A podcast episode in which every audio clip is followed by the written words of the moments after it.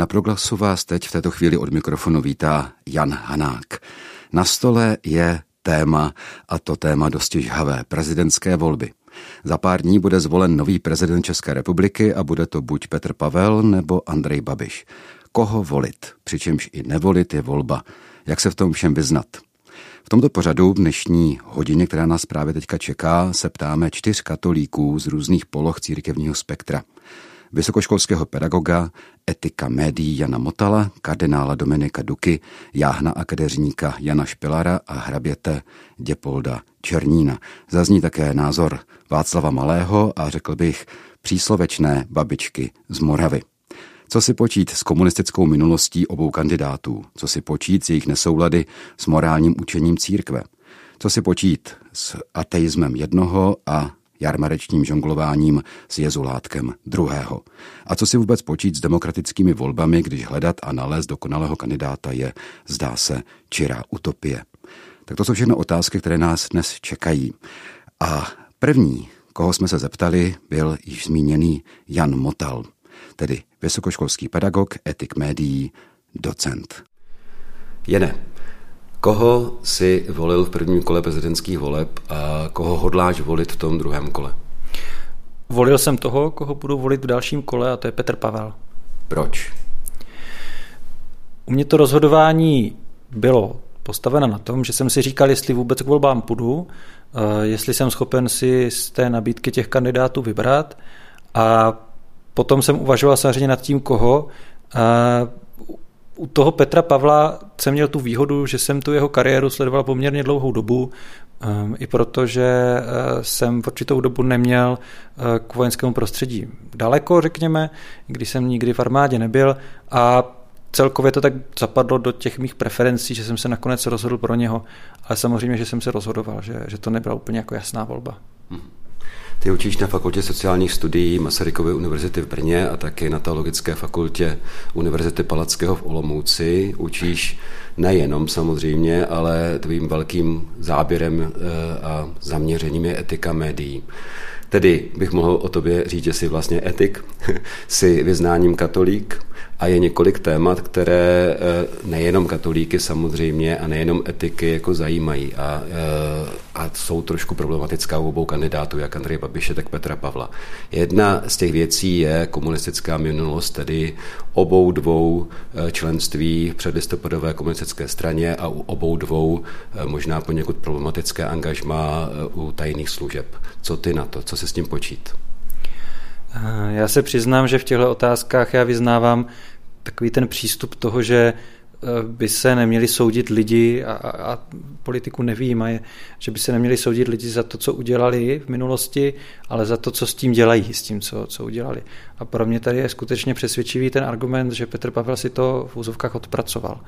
Eh, tím, že jsem měl možnost z dálky, velké dálky nahlédnout trošku do toho, jak, jak funguje ta armáda v současnosti, tak jsem pochopil, že pokud někdo je na takhle vysoké pozici, tak eh, je to zároveň člověk, který byl velmi výrazně prověřen, eh, pokud získal nebo má kredit mezi našimi spojenci, tak mu důvěřují na základě toho, že skutečně je to člověk, který má nějaké nespochybnitelné kvality. Tohle je u mě přesvědčivé, tohle u Andrej Babiše postrádám. Nemluvě o tom, že z mého hlediska Andrej Babiš po revoluci se mnohem méně než Petr Pavel orientoval, řekněme, na společenské blaho nebo na službu, službu státu nebo národu. Petr Pavel vlastně jako voják musel eh, plně věnovat eh, službě národu, kdežto přece jenom Andrej Babiš byl primárně podnikatel, který přemýšlel asi na rovině osobního zisku hlavně. Takže takhle já to vnímám, to je pro mě ten klíčový rozdíl, proto ano, komunistická minulost je samozřejmě něco, co, co zvažuje asi každý, každý volič, ale pro mě u Petra Pavla eh, je to odčiněno. No a pak jsou otázky, eh, řekl bych, morálního eh, druhu, ne, že by ty komunistické nebyly tohoto druhu, ale přece jen jako poměrně dost křesťanů a nejenom katolíků se eh, nějak pere možná s tím, že ani jeden z těchto dvou kandidátů ne úplně vždy je v souladu s naukou třeba církve v této morální oblasti. Jak eutanázie a případná podpora uzákonění eutanázie u Petra Pavla, tak i podpora zákona o takzvaném manželství pro všechny nebo adopce dětí stejnopohlavními páry, a to je obou dvou. Eh, co s tím? To je samozřejmě velmi těžká otázka. Já na to nahlížím uh, z druhé strany. Já si říkám, uh, je to volba prezidenta země. Země, která je z většiny svých obyvatel a občanů zemí sekulární, zemí lidí, kteří nejsou vyloženě třeba křesťané ve smyslu toho, že by byli praktikující. A je, ten prezident by měl sloužit jakoby všem. A ve mně zbuzují důvěru nejvíc takový kandidáti, u nichž já mám pocit, že jsou ochotní naslouchat eh, i těm názorům, které nejsou převažující, jako jsou třeba názory křesťanů, eh, že jsou schopni tu diskuzi vést kultivovaně, slušně, že jsou schopni v té diskuzi eh, jednotlivé názory neponižovat, nepodceňovat a zároveň přece jenom nejsou to takové ty neutrální stroje, ale cítím z nich nějaké, nějaké hodnoty. Tohle pro mě Petr Pavel nějakým způsobem zpřítomňuje. Já mám dojem, že to je člověk, který sice, přesně jak si říkal, k těm důležitým hodnotovým otázkám pro, pro křesťany nebo katolíky zvláště, eh, on sám se, konec konců jsem někde četl, prohlašuje za ateistu, takže k ním má velmi jakoby liberální přístup. Ale pro ty konzervativnější katolíky může být třeba eh, uspokojující ta informace, že od něho neočekávám, nikdy neočekávám, že by měl právě nějaké, eh, nějaké výpady proti náboženství, že by měl nějaké výpady, které by podceňovaly, eh, podceňovaly eh, to, že tady existuje skupina lidí, která, která ty věci vidí a cítí a prožívá jakoby jinak. Myslím si, že on je přesně ten typ člověka, který v takových chvílích se bude snažit nechávat zaznít ty hlasy, podporovat to, aby se třeba konfrontovali v nějaké demokratické diskuzi u Andreje Babiše je pro mě, a řeknu to jak mi zobák narost, eh, u mě prostě naprosto nepřijatelné, jak zneužívá eh, pražské zlátko jako pro věřícího člověka, protože si myslím, že to jsou věci, které za prvé do politické kampaně nepatří. Za druhé mu to jako volič vůbec nevěřím. A za třetí mi přijde, že to, že s sebou nosí sošky nebo že se, eh, že se na kamery vyjádří, že, se, že jde do kostela, ještě vůbec nic neznamená. Pro mě osobně víra eh, křesťanská eh, znamená něco, co je velmi osobní vztah k Bohu, je to nějaký dialog, je to, je to nějaká vnitřní transformace a jestli, existu, jestli jsme katolíci a jsou tady pro nás nějaký přímluvci nebo nějaký další partneři, jako třeba, eh, jako třeba jsou svatí a podobně, tak to se prostě nemůže vtáhat do kampaně a nemůže se z toho dělat jenom nějaký znak, abych přitáhnul voliče. Musím se přiznat, že tohle byla jedna z věcí, která mě u Babiše skutečně jako velmi, velmi naštvala. To byla slova etika médií docenta Jana Motala. Díky. Taky moc děkuji. Naschledanou.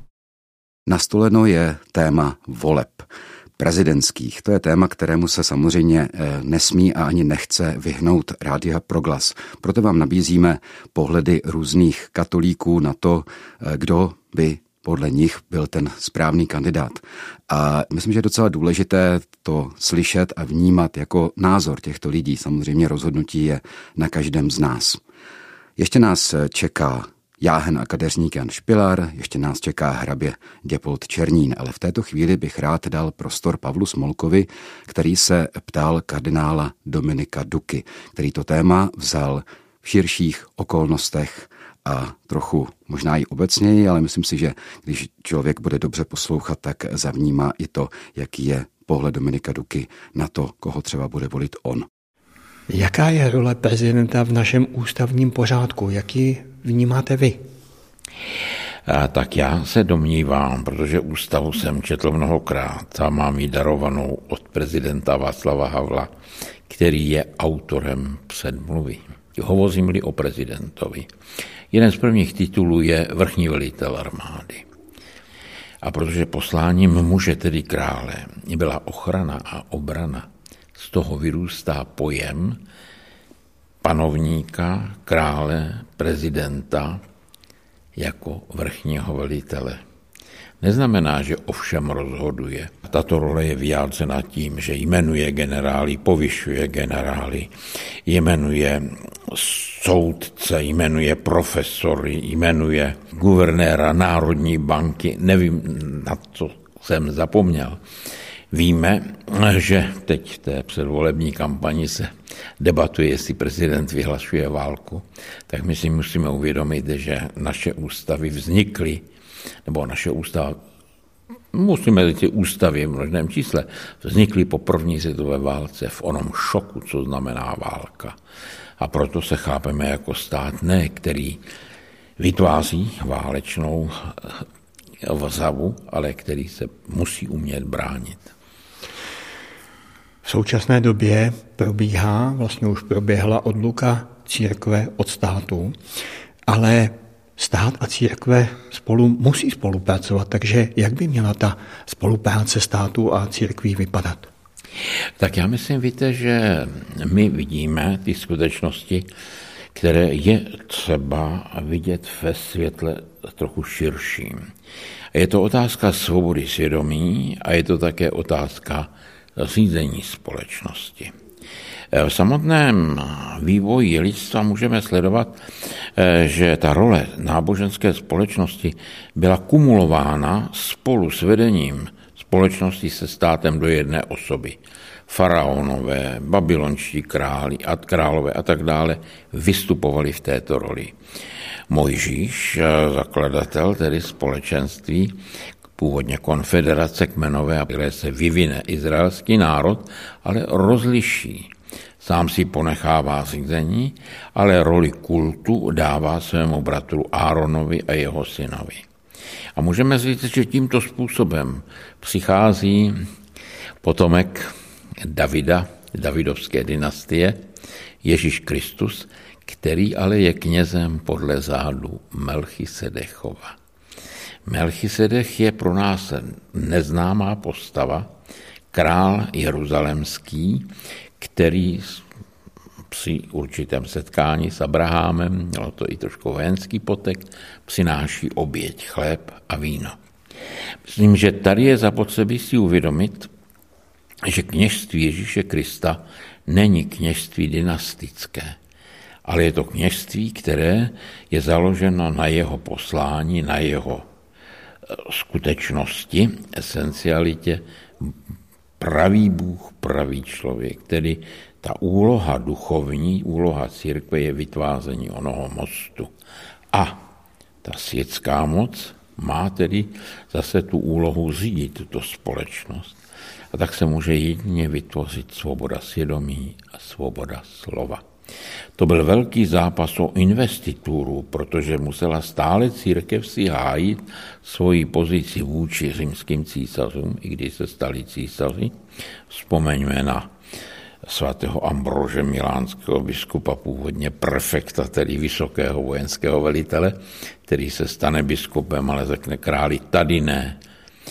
Tady je jedna zásada, které se musíme držet, kterou dokázal vyslovit radiový a televizní newyorský biskup eh, Fulton Sheen, který říká, náboženství se musí plést do politiky, ale tím, že do ní vnáší hodnoty.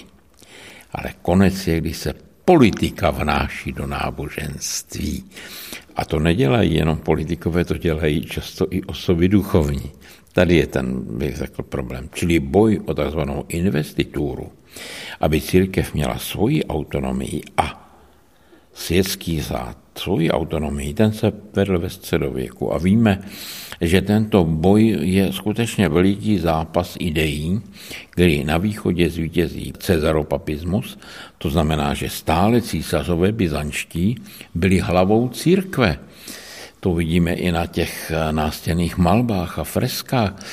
A to přešlo i do Ruska kde pak si plně usurpuje hlavu církve císař Petr Veliký v Německu po porážce Napoleona Lipska píše císař Vilém po vzoru ruských carů sjednotí všechny protestanty a prohlásí se hlavou církve. Pozor, až do roku 1918 to byla teokratická monarchie, anglický král, hlava církve. V katolickém prostředí, kde zvítězil ten zákon rozdělení, se tomu nestalo. Žádný z Habsburků nebyl hlavou církve. Nezapomínejme na to. Není to odluka, která by vytvářela. Je to kooperace, kdy ale stát respektuje svobodu církve a naproti tomu církev se nevměšuje do věcí státu. Někdy je to těžké pro lidi, kteří mají tendenci vytvářet monolity. Eh, proč bychom se měli jako křesťané angažovat ve věcech veřejných? No, protože my patříme do obou světů. Už ten známý list Diognetovi říká, že žijeme tak jako ostatní lidé. A také si musíme uvědomit, že teda neseme zodpovědnost. A naše pojetí člověka stvořeného k božímu obrazu nám říká, že Bůh je také stvořitelem i těch světských hodnot. To je jeden z velkých vkladů druhého vatikánského koncilu a tento vklad do něho vnesl filozof Jacques Maritain o autonomii těchto dvou světů. A to, myslím, je velmi náročné, ale je to záruka naší svobody. Ale i zodpovědnosti. A právě to, že svobodný člověk není nezodpovědný. My musíme rozlišovat mezi těmi dvěmi anglickými slovy. My si to plně neuvědomujeme v češtině svoboda a volnost. Někdy to přehazujeme. Freedom a free. To byl i problém, který se nám vymstil v ekonomické reformě. A přiznávají to i otcové ekonomické reformy. Rozdíl mezi svobodným trhem a volným trhem. Pokud se máme angažovat ve věcech veřejných, měli bychom chodit k volbám? Já myslím, že bychom si měli uvědomit, že je to skutečně pro svobodného člověka povinnost. Protože tady mohu uplatnit svoji odpovědnost. Mohli bychom mít velkou debatu, kde já si také otevírám prostor. Antická demokracie není naším úplným vzorem, eh, protože to byla demokracie pro svobodné a pro otroky bylo otroctví. Středověká demokracie zrušila tuto hranici. To nebylo ze dne na den, to nejde. Ale víme. Ovšem, těmi hlavními nositeli středověké demokracie nebyla pouze města, ale byly i kláštery. A tady bych se jako klášterník v uvozovkách Dominikán, ale musím poděkovat premonstrátům a cisterciákům, kteří jsou starší. Víme, že v klášteře novic, který je na zkoušku, nehlasuje. Student nebo v další formaci mladý člen hlasuje výjimečně protože nepřijal plnou zodpovědnost. Ale ten bratr nebo sestra, kteří se zavázali k životu až do smrti, ty pak rozhodují, volí všechny představené. A tady vidíme potom, že velmi často i té středověké demokracii se uplatňovalo, zda ten člověk také se podílí na správě. Čili víme, že někteří říkají, že by tedy k volbám měli jít jenom ti, co platí daně. Co se studenty, no měli by tam dojít s indexem, že skutečně mají splněné zkoušky. Je to diskuze, ale ukazuje jednu věc, že demokracie a svoboda bez zodpovědnosti nemohou existovat. Co má dělat křesťan v demokratických volbách, když kandidáti nezastávají postoje v souladu s katolickou morálkou?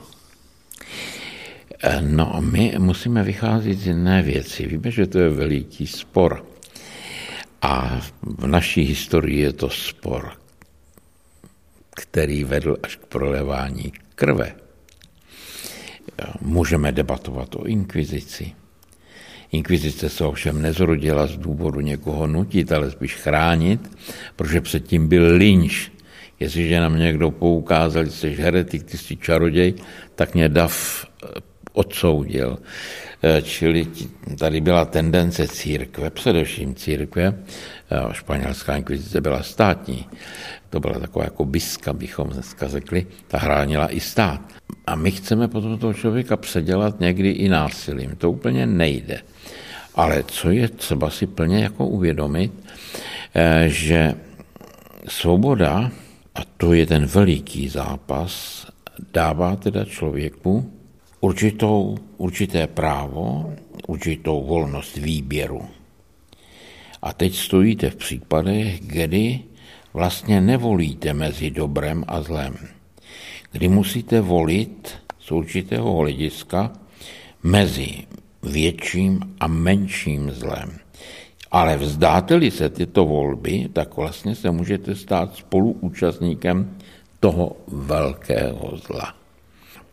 Tak jako nemám absolutní metr, absolutní kilogram, tak nemám absolutního kandidáta. Vím, že některému to nebo ono schází. Ale měl bych vybírat i na základě těch morálních hodnot a vlastního rozumu. Proto také církev rezignovala z toho, že nám doporučuje politickou stranu, že nám doporučuje jednotlivé reprezentanty těch politických uskupení anebo hlav státu, protože je opravdu velmi někdy těžké se, jak si bych řekl, vyrovnávat s věcmi. Víme, že můžeme mít i velmi dobrého křesťana, který ovšem nezastával této funkce a může nám tam udělat opravdu nečekané zvraty. A také pak nesu určitou odpovědnost, protože jsem jeho zvolil. A na druhé straně vím člověka, který má určité deficity, ale na druhé straně vím, že musím přijmout toho, kdo má kompetence. V tomto jsou některé země dál než my. Uvědomme si, že už v antické době, v okamžiku ohrožení státu, nastoupil diktátor. Ale to není diktátor, jako byl Hitler nebo Stalin. Člověk, který v této moci měl všechny pravomoci. To je například ústava Spojených států, kde prezident přijímá. My se dostaneme do situace, kterou jsem diskutoval tak jako akademicky. Představme si, že ze státu X našeho státu, který je od nás vzdálen 100-150 kilometrů, letí, které byly vysláno 10 raket nukleárními hlavicemi. Kdo rozhodne? No podle naší ústavy samozřejmě my nemáme vyhlášení války. To už jsem naznačil. Máme válečný stav, ale válečný stav musí odhlasovat parlament. Uvědomujeme si, jestliže ty rakety se mají 10 minut, kdo tedy má právo? Neschodnou se odborníci. Já jsem toho přesvědčení, že vrchní litel armády, někteří říkají minister obrany, někteří říkají, že premiér. Já se domnívám, že z principu věci i z vývoje věci je to prezident. Já se ještě vrátím k tomu druhému kolu prezidentské volby a budu konkrétní. Oba kandidáti, kteří postoupili do druhého kola prezidentské volby, jsou rozvedení. Oba byli členové KSČ. A pokud jsem správně informován, tak oba kandidáti podporují přijetí zákona o adopci dětí stejnopohlavními páry a Petr Pavel i uzákonění eutanázie. Co si s tím má běžný člověk počít? Tak, víte, já bych byl velmi opatrný. Vy jste řekl, že oba mají stejné názory. E, nemají v tom úplně stejný názor. Ale my se musíme také uvědomit jednu věc. Vezmeme kompetence prezidenta a v tomto případě říkám, prezident tuto otázku nerozhodne. My si musíme uvědomit, že mnohem větší odpovědnost v těchto otázkách máme, když volíme do parlamentu. Jsou tam opravdu tak veliké otázky, že toto není na zákon a na nějaké manuály. Tady skutečně se dotýkáme v tom nejhlubším bodě svědomí, ale musíme si tak uvědomit, jak velice zatěžujeme svědomí lékaře. Proto je potřeba konzílium. A proto je potřeba z toho nedělat politickou otázku, ale skutečně otázku lékařskou, biologickou, etickou i náboženskou. Potom bych řekl nevynášet tak rychlé soudy vlevo nebo vpravo. A když volím tedy prezidenta, tak vím, že si musím všimnout jeho kompetencí především. A volíme v dnešní situaci. Já vám neřeknu jméno. Myslím, kdo mě zná, tak ví. Já nejsem žádný, jak řekl pán Bůh, a nejsem taky všeználek. Jo? My jsme v zemi, která řeší otázku obrany schopnosti na všech úrovních. Po stránce obrany, to znamená, to je otázka vojenská, kde jsme si zahrávali Celou dobu jsme neplnili závazky a ještě se pohoršujeme, když někdo vytkne. No když já nezaplatím tvrzenku, tak po třetí upomínce dostanu pokutu, ne? Za druhé, ale je to také samostatnost v strategických nutných surovinách. A to není jenom nafta a plyn. Kdo zavinil, že máme s tím problémy? Tak zcela jistě, že ten, kdo vyvolal válku, ale také ten nebo ta, kdo nás, i tam jsou všichnici, přivedli k tomu, že jsme na těch kohoutech závislí. Tak toto je třeba si uvědomit. Ale máme tady za, samostatnost surovina. Když víte, že tady by stačilo 48 hodin stávky, kde by nemohla fungovat ta nákladní doprava, tak Praha bude skomírat na zásobování. Toto jsou věci, které se skutečně musí řešit a musíme říci, všichni jsme tomu tleskali, byli jsme rádi a teď se toto musí dát do pořádku. Či to jsou pro mě priority. A podle toho budu vybírat toho, kdo je. A my si musíme uvědomit, že jsme podlehli tomu, že život je obchod, ale my nežijeme, abychom obchodovali. My obchodujeme, abychom žili. Potom všem, pane kardinále, co jsme si řekli, jak byste zakončil naše uvažování nad demokracií, ústavou a angažováním křesťanů ve věcech veřejných? Já skutečně se držím lamnéze a budu tvrdit, že demokracie, odvolám se na mého oblíbence Churchilla, má nedostatky. Ať někdo vymyslí lepší systém. Tyto tři hodnoty, které jste nakonec vyjmenoval, jsou pro křesťana určitým spovědním zrcadlem a jsou také určitou škálou hodnocení, jestli opravdu křesťan jsem. Samozřejmě, že nemusí každý se angažovat ve veřejném životě jako politik, ale my se také není jenom politika, pač politika je zpráva obce, ale lidský život je širší.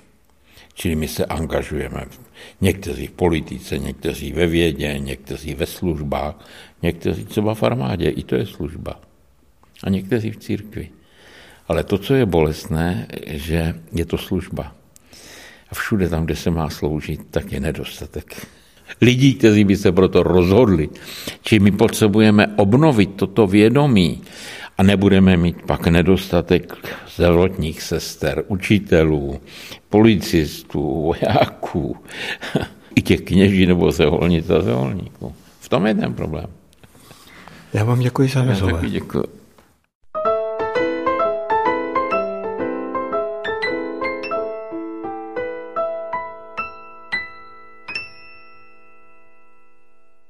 Posloucháte Proglas, od mikrofonu vás ještě stále zdraví Jan Hanák.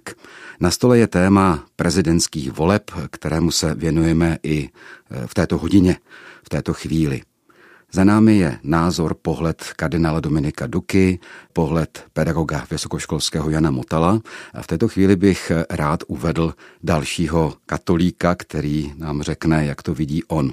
Je to jáhen a kadeřník Jan Špilar. Je to člověk, kterého mnozí posluchači proglasu znají taky z pondělní modlitby z oficíny, ale samozřejmě je to člověk, který není znám pouze z vysílání proglasu. Tedy pojďme přímo do jeho oficíny, pojďme se zeptat, eh, co on na to. Jene, ty jsi v prvním kole prezidentských voleb eh, volil Pavla Fischera a pro druhé kolo se rozhodl pro eh, volbu Petra Pavla, přesto všechno, že si ho poměrně dost kritizoval. Tak proč já ho pořád kritizuju. já ho kritizuju pořád, já jsem se s tím nějak nesmířil, protože to, co jsem měl za výhrady, mám pořád, ale víte, nebo prostě jedna věc je, když mám většinou výhrady a pak když mám výhrady ještě větší, tak já mám k Andreji Babišovi tak velké výhrady, že pro mě je eh, ta volba Petra Pavla schudná a eh, samozřejmě vidím ty jeho pozitiva, samozřejmě vidím i ty negativa, vidím, že je normální člověk, který má obě ty polohy a věřím tomu, že ty lepší převládají, takže prostě volím Petra Pavla tady z toho důvodu. No. A někdy se neuvažoval o variantě nevolit vůbec? Ne, to jsem teda, no neuvažoval jsem o variantě nevolit vůbec, kdyby se do druhého kola dostal Andrej Babiš a e, pan Bašta, tak to bych asi opravdu váhal, jestli má cenu vůbec chodit volit, ale, ale, ale samozřejmě e, to se nestalo ani, ani asi by se to stát naštěstí nemohlo, takže dopadlo to dobře.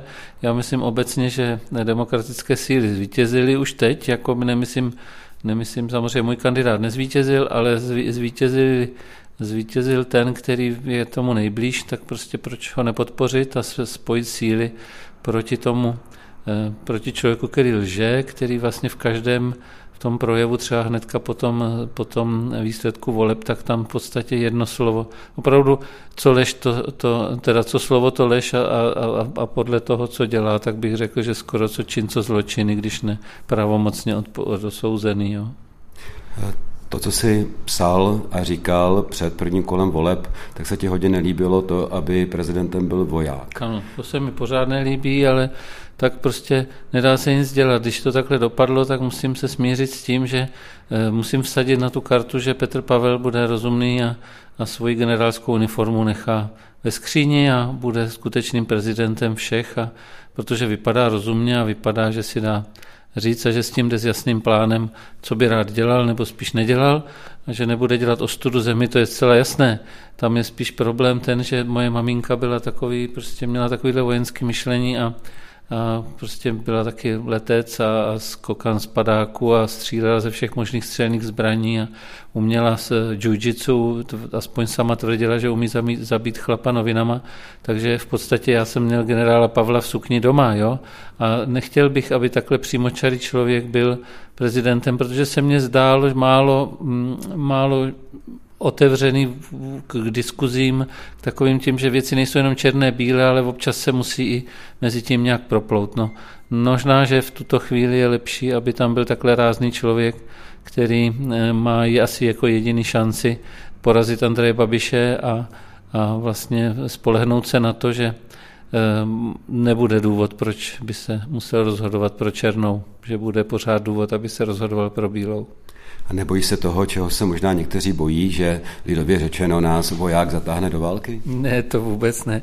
Já teda si myslím, že eh, ze dvou důvodů jo, se toho nebojím. Jednak z toho, samozřejmě z toho zákonného, že to prezident udělat nemůže, k tomu je potřeba souhlas eh, parlamentu celého, to znamená jak senátu, tak tak poslanecké sněmovny, ale stalo mi z toho druhého, prosím tě, jako, nebo prosím vás, milí lidé, čeho se bojíte, když my jsme tak neschopní a pohodlní, že my bychom skoro nikdo nemohli být eh, jako mobilizováni. K mobilizaci musíme uběhnout nějak 100 metrů a udělat nějaký kliky a to tady skoro nikdo neumí.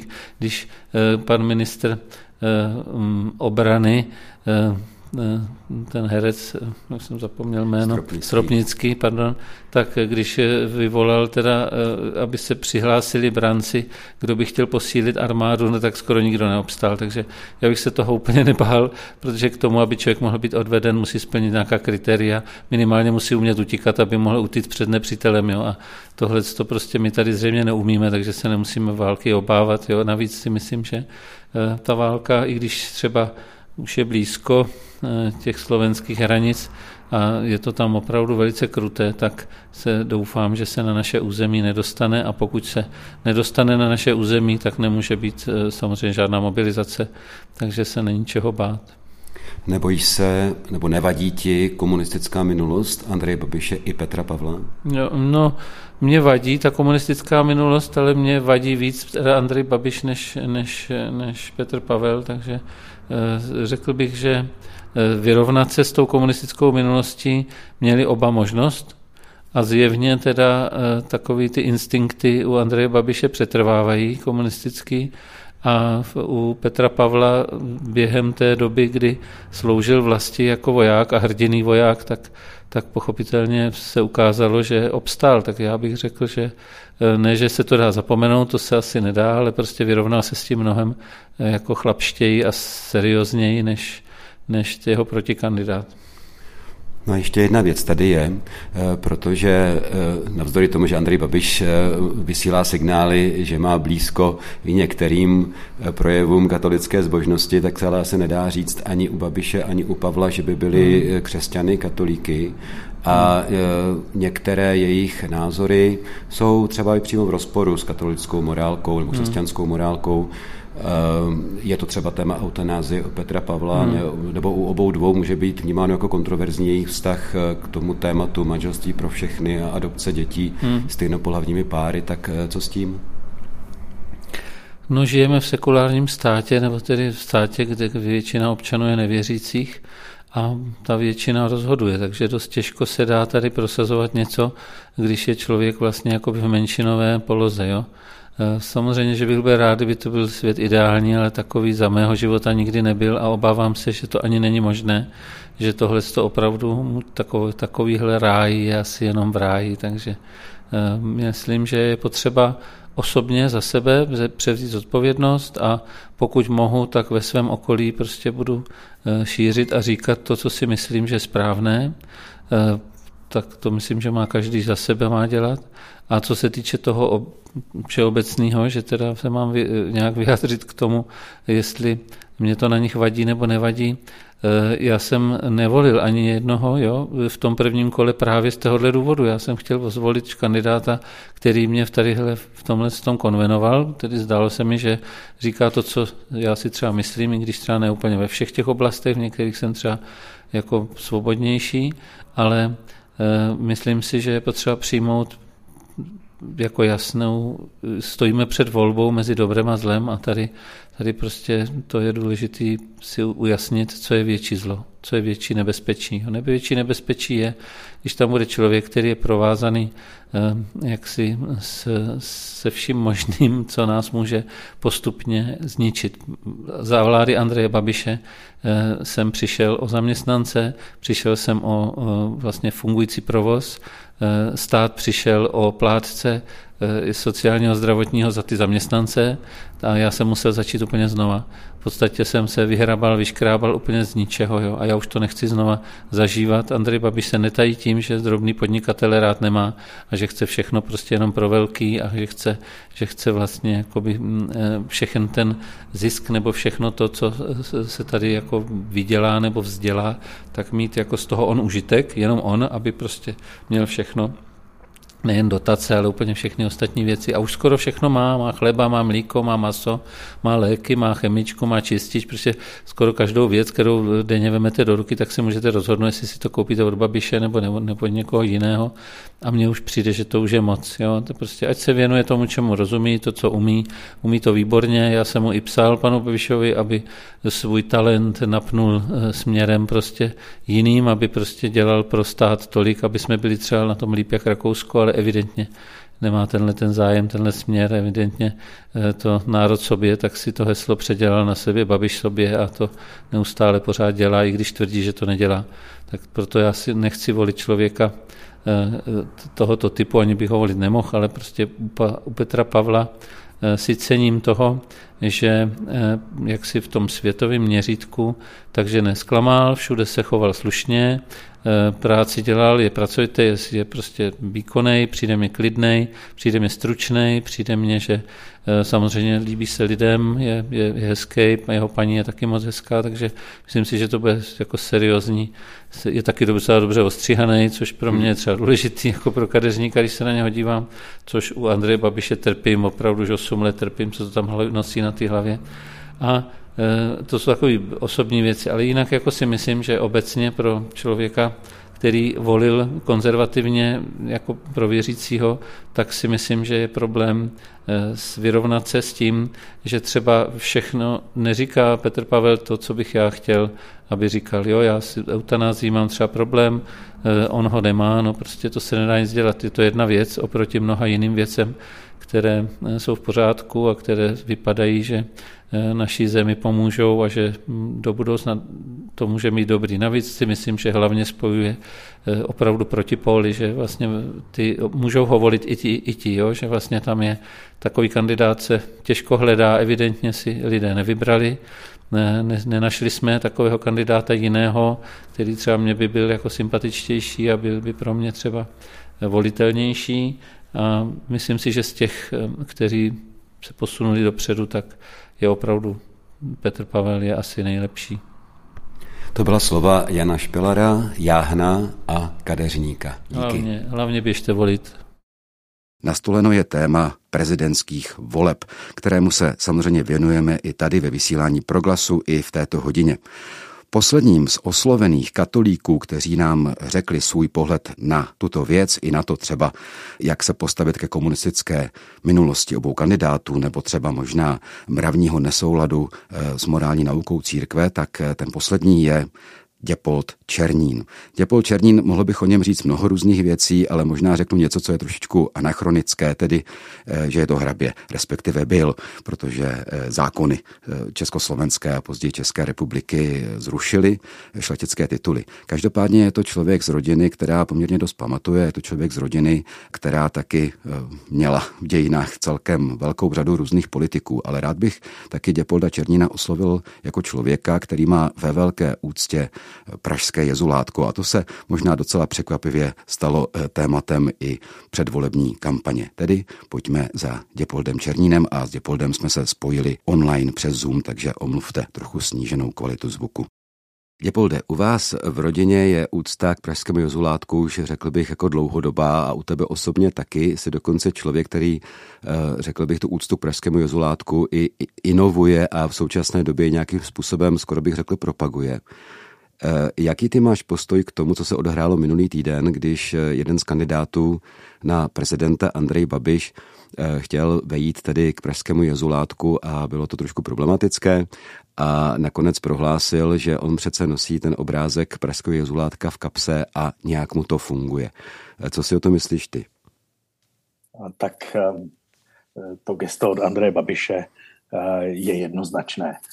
Každý z nás věřících má nějakou svou zkušenost s vírou. A možná i s tím, když eh, slyšíme znovu nějaký eh, hlas boží. A určitě to v první chvíli není jaksi na předvádění. A omlouvám se, že mluvím takhle obecně. Ehm, vychází to z toho, že už mám za sebou několik debat na toto téma, kdy mě lidé předkládají, nemůžeme soudit víru druhého. Já nesoudím víru, já se dívám na, to, na to gesto, že je nesmírně teatrální a že přichází v době mezi prvním a druhým kolem prezidentské volby. To znamená, to gesto žádným způsobem nemluví o vnitřním pocitu, o hlasu božím. To gesto mluví jednoznačně, já chodím tam, kam chodíte vy někteří, kteří byste mě mohli volit. A mhm. e, říká si skutečně o to, e, já musím být přijatelný pro všechny. Všechno se mě hodí do kampaně. A přijde mě to i e, trošičku znevažující právě k té úctě. E, víra se neprojevuje tím, že tahám jezulátka z kapes, to je nějaké talismanství. A e, to se mně zdá velmi neúctivé a, a především neupřímné. Mluví se taky o tom, jestli náhodou třeba tady tenhle ten projev Andreje Babiše nepřesvědčí takzvané babičky z Moravy, že přece jenom on to s tou vírou myslí vážně. Já se přiznám, že určitě nejsem sám, komu tady tohleto rozdělování na venkov a město a žonglování si s tou inteligencí jako hodně vadí, ale shodou okolností v této souvislosti jsem včera dostal uh, takovou zprávu od uh, jedné trošku mladší, ale už babičky z mé uh, farnosti venkovské na Moravě, a, a ten, ta zpráva byla ničím a nikým neiniciovaná, prostě měla potřebu uh, se k tomu nějak vyjádřit. Já ti to přečtu, jo. Psala toto. Nevím, kam ten svět spěje, ale aby si někdo dělal reklamu z pražského jezulátka, aby vyhrál volby, to mi hlava nebere. Vždyť tam chodí lidé s prozbou, když něco trápí nebo bolí a hlavně kvůli dětem a ne kvůli takové kravině a ubohosti. Co ty na to? Ano, já myslím, že je to jednoznačné. Uh, předtím jsem to možná říkal příliš kostrbatě. Uh, víra se skutečně neprojevuje tím, že si na ní vzpomenu ve chvíli, kdy chci hlasy. A uh, mluvíme, mluví-li někdo možná trošku opovržlivě o víře babiček, která je možná někdy vypadá naivně, tak je ale vždy upřímná. A ty babičky jsou inteligentní natolik, že tu upřímnost poznají. Mm-hmm. Takže o ty hlasy těch babiček já doufám, že se bát nemusíme, protože um, oni vlastně viděli parodii na nějakou zbožnost, neviděli úctu. Jepolde, ty jsi katolík, já jsem katolík, spousta z našich posluchačů jsou katolíci či křesťané prostě. A e, samozřejmě se srovnáváme i při této volbě s tím, jak to s vírou mají tito dva kandidáti, v tomto případě Andrej Babiš a Petr Pavel. Teď jsme mluvili o Andreji Babišovi. Petr Pavel proklamuje, že je ateista. E, není to možná větší problém? No, já si myslím, že e, ta upřímná odpověď je daleko cenější než ta odpověď hraná že zkrátka a dobře opravdu říká to, co cítí. Eh, někde jsem zaznamenal, že Petr Pavel taky říkal, ano, mám k víře úctu, protože moje babička chodila do kostela. Eh, tak to má v dnešní době většina eh, lidí v naší společnosti a je otázkou, jestli mohou najít tu cestu. A myslím si, že ta cesta se opravdu neotvírá tím, že jak si před objektivy kamer začneme tahat z kapes jezulátka, že ta cesta se spíš otevírá tím, že o věci přemýšlím, eh, že se přibližuju možná svým životem eh, k tomu, co nám hlásal Kristus a pak k tomu možná jednou dojde. Takže ten ateismus, hm, já si myslím, že ta naše společnost bude mít prezidenta, který vzejde z těch voleb. To znamená, musí v ní odpovídat ten většinový hlas. Musíme najít někoho, na kom se všichni shodneme. A e, obávám se, že ani ten prezident, ani naše země nemůže být křesťanštější, než je křesťanská její společnost. Hmm. My o to můžeme usilovat tím, že jak si uh, šíříme um, naši víru jako, jako zajímavou, přijatelnou, um, občerstvující pro společnost a, a tím možná můžeme tu společnost a stát dělat křesťanštějším. Takže uh, obávám se, že nemůžeme očekávat, že budeme mít křesťanštější zemi, než je křesťanská společnost. Napsal Václav Malý na Facebooku. Cituji, v těchto dnech se na mne obracejí spoluobčané, nejen křesťané a žádají mne, abych napsal text, koho a proč volit za nového prezidenta. Nebudu vstupovat do volebního klání ani psát manifest, ale zcela jasně deklaruji, že budu volit Petra Pavla. Rozumně uvažujícímu není třeba komentáře. Jak to máš ty? Tak já jsem napsal důvod, proč volím Petra Pavla. Je to právě ten důvod, že za svá léta praxe komunikace s lidmi nějak většinou umím odhadnout, kdo umí oslovovat. A, my jsme si, my rozhodně nemáme asi ambici zvolit si svého patrona, ke kterému budeme vzhlížet, tak jako je náš křestní patron třeba. My chceme zvolit někoho, kdo povede naší zemi dobře. A tudíž teda vybírám toho, kdo je přijatelný pro většinu a vím, že, ho, že, že můj hlas ho podpoří a dostane tam člověka, který nepovede naší zemi do nějakého problému, eh, který tam nenastolí eh, svou praktiku, kterou třeba už přinesl do politiky. Eh, a tam ten, jedno, ten rozdíl vidím taky jednoznačně. Mm-hmm. To znamená, já volím Petra Pavla. ani Václav Malý, ani ty, ani tvá rodina jste to neměli v době komunistické totality jednoduché. Ty, eh, zejména proto, z jaké rodiny pocházíš, eh, je to rodina aristokratická, rodina, která má opravdu hodně hluboké kořeny, které jednoduše celkem pochopitelně nebyly eh, po vůni ani chuti komunistickému režimu, a tedy nejenom komunistickému. Ale já se tě chci na jednu věc. Tvá rodina samozřejmě, nebo respektive v tvých kořenech je celá řada politiků. Bylo to dáno tím, co tvá rodina historicky e, představovala samozřejmě. A nejen takhle jakých politiků, dokonce i králů a císařů. Mě by docela zajímalo, jak ty se i tady s touto nějakou rodinou e, historií potýkáš s tím, že jak Andrej Babiš, tak i Petr Pavel byli nejenom členy komunistické strany Československa před listopadové, ale zároveň nějakým způsobem byli součástí toho establishmentu. Jak ty se na to díváš a jak ty volíš e, tady v tomto tématu? Nebo proč jsi zvolil Petra Pavla vlastně? Mhm. Já bych se s ním určitě asi neschodl na názorech eh, před rokem 89. Ehm, možná, že bychom se mohli znát, být kamarádi a debatovat o něčem, eh, ovšem ten, on zešel z úplně jiného prostředí než já. Proto ho neumím za to období před rokem 89 jenom odsoudit.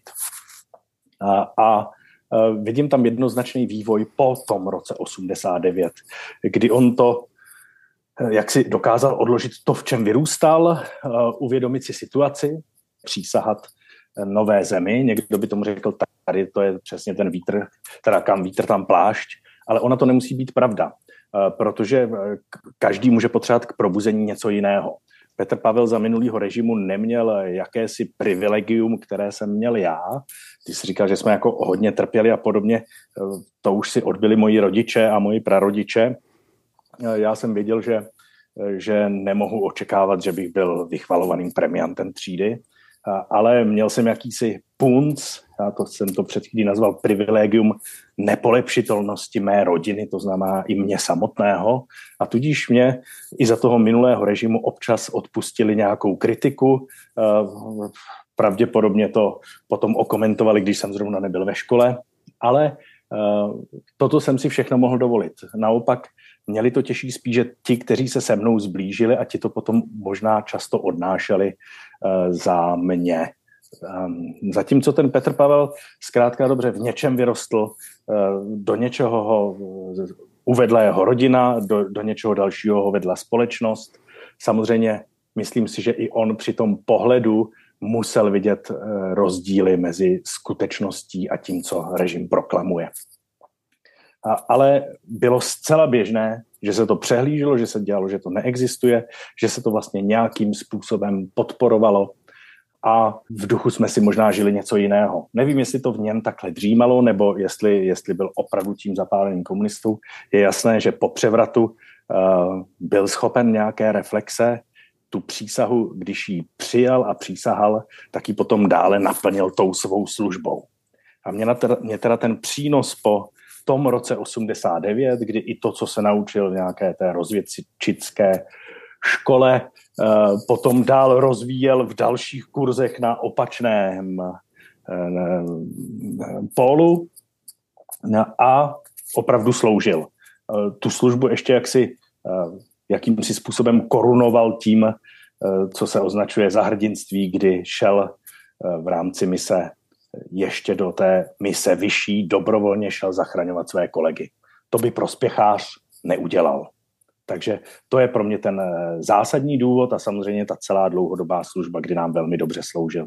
Občas někdo namítá, co když je opravdu tím skrytým agentem a teď obrátí. Myslím, že by to bylo daleko výhodnější uh, při jeho angažmá v NATO na druhé nebo na nejvyšší vojenské funkci, než jako prezident naší malé země. No, Andrej Babiš taky zažil nějaký vývoj a mohli bychom říct, že třeba možná i prospěl této zemi jako obchodník. Co si o to myslíš? No, já se obávám, že ten vývoj je právě, tady je to přesně uh, obrácené. Uh, samozřejmě, že voják sloužil nějak té zemi už za minulého režimu, uh, ale potom sloužil velmi dobře a velmi oddaně a potom převratu přijal ty naše hodnoty, které my chceme rozvíjet, přijal tu naší orientaci se svobodným světem. Ehm, zatímco eh, Andrej Babiš to vše dělal pro sebe, on to nedělal ve službě. On zkrátka dobře se vrátil někde z Maroka eh, se svými kontakty, konekcemi a teď mě schází slovíčko, které rád používám, tedy i s těmi praktikami, které se naučil a trošičku ten, ten způsob těch složek na každého, kdo je můj protivník, eh, vnesl do toho svého podnikání ve prospěch svého obohacení. A dále to potom ve chvíli, kdy se zdálo, že, že mm, to začíná být příliš drahé a příliš nebezpečné takovým způsobem nějak uh, si vymáhat výhody na politicích, tak do té politiky vstoupil sám, protože sebe nemusí korumpovat, najde prostředky, jak korumpovat voliče. A obávám se, že korumpování voličů je i ve chvíli, kdy si řeknu, potřebuji i křesťany, vytáhnu z kapsy jezulátko. Tak to byla slova eh, Děpolda Černína, řeknu možná tu charakteristiku eh, ze staré aristokratické rodiny, dříve bychom řekli Černínu z Chudenic. Děpolde, děkuji moc krát. Já děkuji tobě, Honzo, a všechny posluchače zdravím. Tak to byl poslední z oslovených katolíků, který jsme se ptali na to, jak je jejich pohled na prezidentské volby i na to, koho budou třeba volit. Snad vám jako jejich pohledy a jejich názory trochu pomohly, pokud jste to tedy ještě potřebovali se nějak zorientovat této situaci. Já bych možná na závěr uvedl eh, citaci z pastýřského listu, který byl čtený minulou neděli v mnohých kostelích České republiky. A tento pastýřský list, jak jsem se dozvěděl, tak autorem je ostravský biskup Martin David, tak ten cituje i encykliku papeže Františka Fratelli Tutti. František v této encyklice varuje před užíváním strachu jako marketingové zbraně ze strany mocných. Citace, nejúčinnější způsob, jak ovládat druhé a postupovat dopředu bez ohledu na kohokoliv, je rozsévat beznaději, ustavičně zastrašovat a to i pod rouškou obrany určitých hodnot. A Martin David dál píše, že naším posláním je šířit křesťanskou naději a lásku, ale i najít odvahu postavit se za pravdu, spravedlnost, úctu k druhému. A biskupové ústy Martina Davida vyzývají, jdeme proto prosím volit s touto úvahou a svěřme své rozhodnutí našemu pánu v modlitbě. Tak eh, pokud jde o mě, já se rozhodně podepisuji a připojuji tady k této výzvě. Samozřejmě je volební právo, nikoli volební povinnost, je to na každém z nás, ale myslím si, že to je asi docela dost dobrá rada. Tak, tolik k volbám zase opět na vlnách proglasu a v této chvíli už se od mikrofonu loučí Jan Hanák a přeje dobrý poslech dalších pořadů proglasu a taky dobrou volbu.